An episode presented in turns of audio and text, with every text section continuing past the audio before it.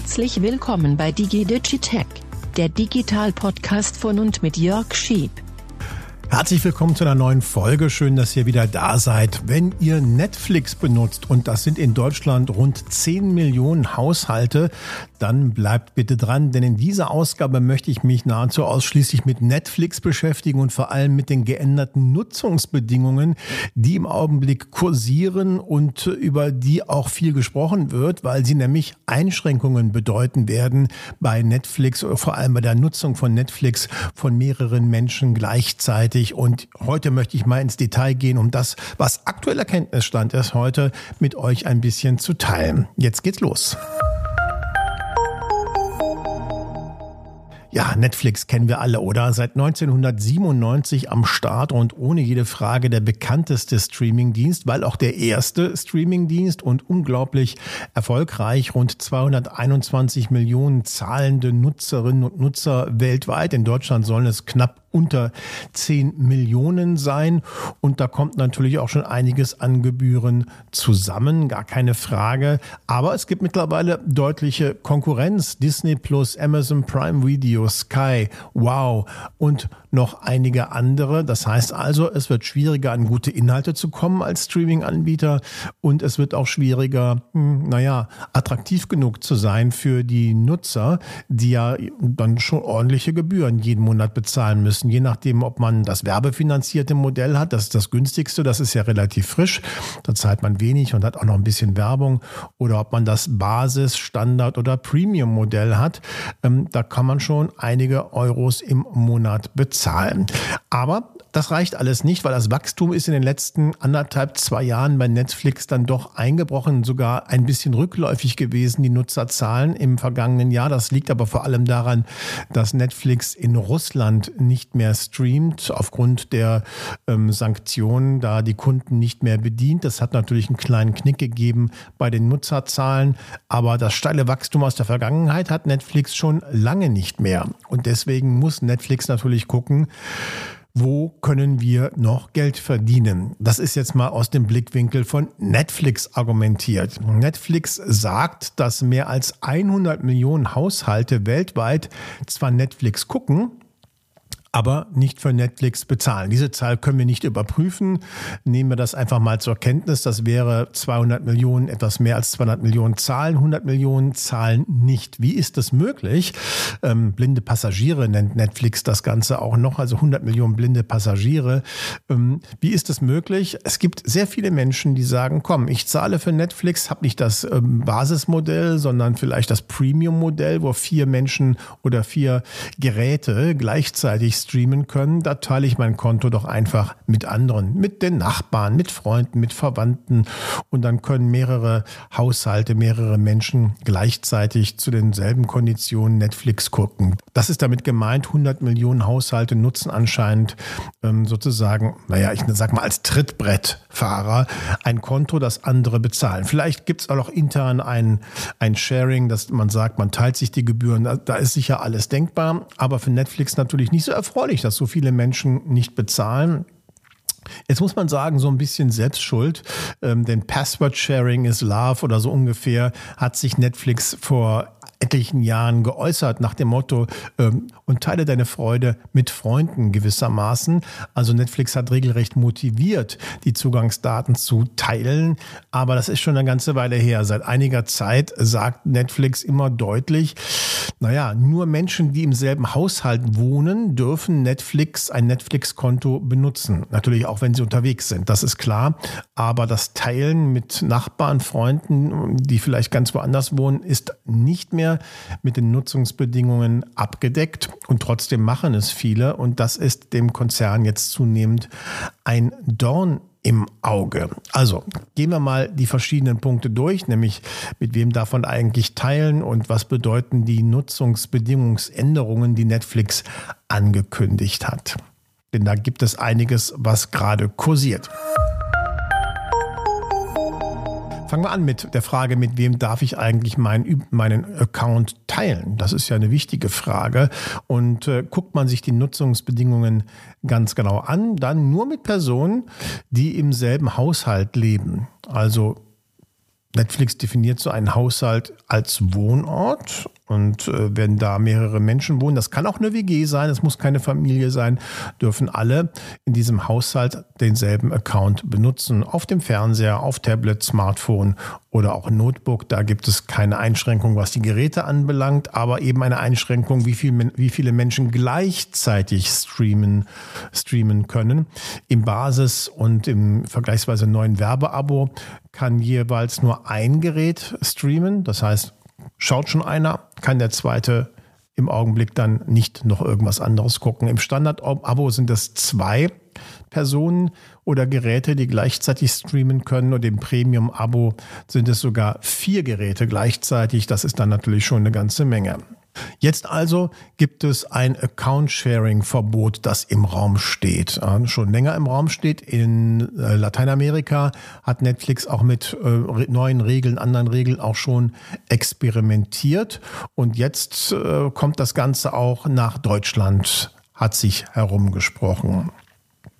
Jetzt meint es Netflix also offensichtlich tatsächlich ernst.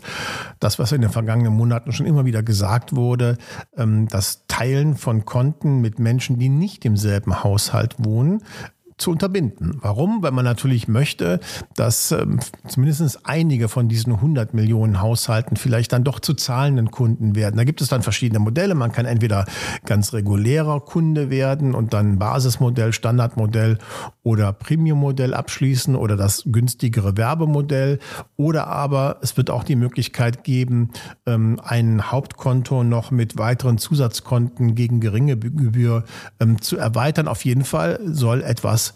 bezahlt werden. Das steht mal fest. Und das sind die Pläne von Netflix. Hm, ab wann will Netflix denn wohl gegen diese ähm, Account-Sharing-Tradition vorgehen? Offensichtlich so nach und nach. Wann genau sagt Netflix nicht, was Deutschland und Europa anbelangt, aber ähm, ab dem ersten Quartal 2023 könnte es sein, dass es losgeht. Also wir sind schon im Februar, also kann es eigentlich nicht mehr wirklich äh, lange dauern. Hm, man muss in Deutschland also auch damit rechnen, dass da was passiert. Die Nutzungsbedingungen wurden auch tatsächlich schon angepasst. Wie genau will Netflix das denn machen? Also Personen, die nicht in einem Haushalt mit dem Kontoinhaber wohnen, weil man halt das Konto geteilt hat, sollen ein Konto in Zukunft nicht mehr nutzen können. Dafür braucht es natürlich technische Maßnahmen, um zu erkennen, wer ist eigentlich jetzt hier ähm, zum Haushalt gehörig und wer nicht. Beim Fernseher, zu Hause und so weiter ist es einfach. Der bewegt sich ja auch nicht. Der steht immer da, wo er steht.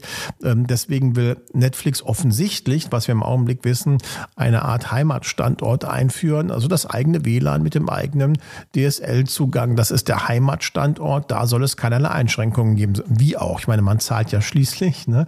Ähm, da wird man mit allen Geräten schauen können. Aber wie ist das, wenn man eine Zweitwohnung hat oder unterwegs auch mal schauen möchte, im Urlaub oder weil man halt beruflich viel unterwegs ist? Das wird natürlich auch weiterhin möglich sein, mit Mobilgeräten zu äh, schauen. Allerdings ähm, setzt Netflix voraus, dass man in Zukunft alle 31 Tage spätestens mit seinem Mobilgerät sich mal im Heimatstandort, also zu Hause, anmeldet, sich da einloggt und etwas guckt. Ganz kurz muss es nur sein, aber dass man mal eine Verbindung zu Netflix herstellt. Dann ist sozusagen das Mobilgerät für die nächsten 31 Tage wieder freigeschaltet und man kann überall damit schauen.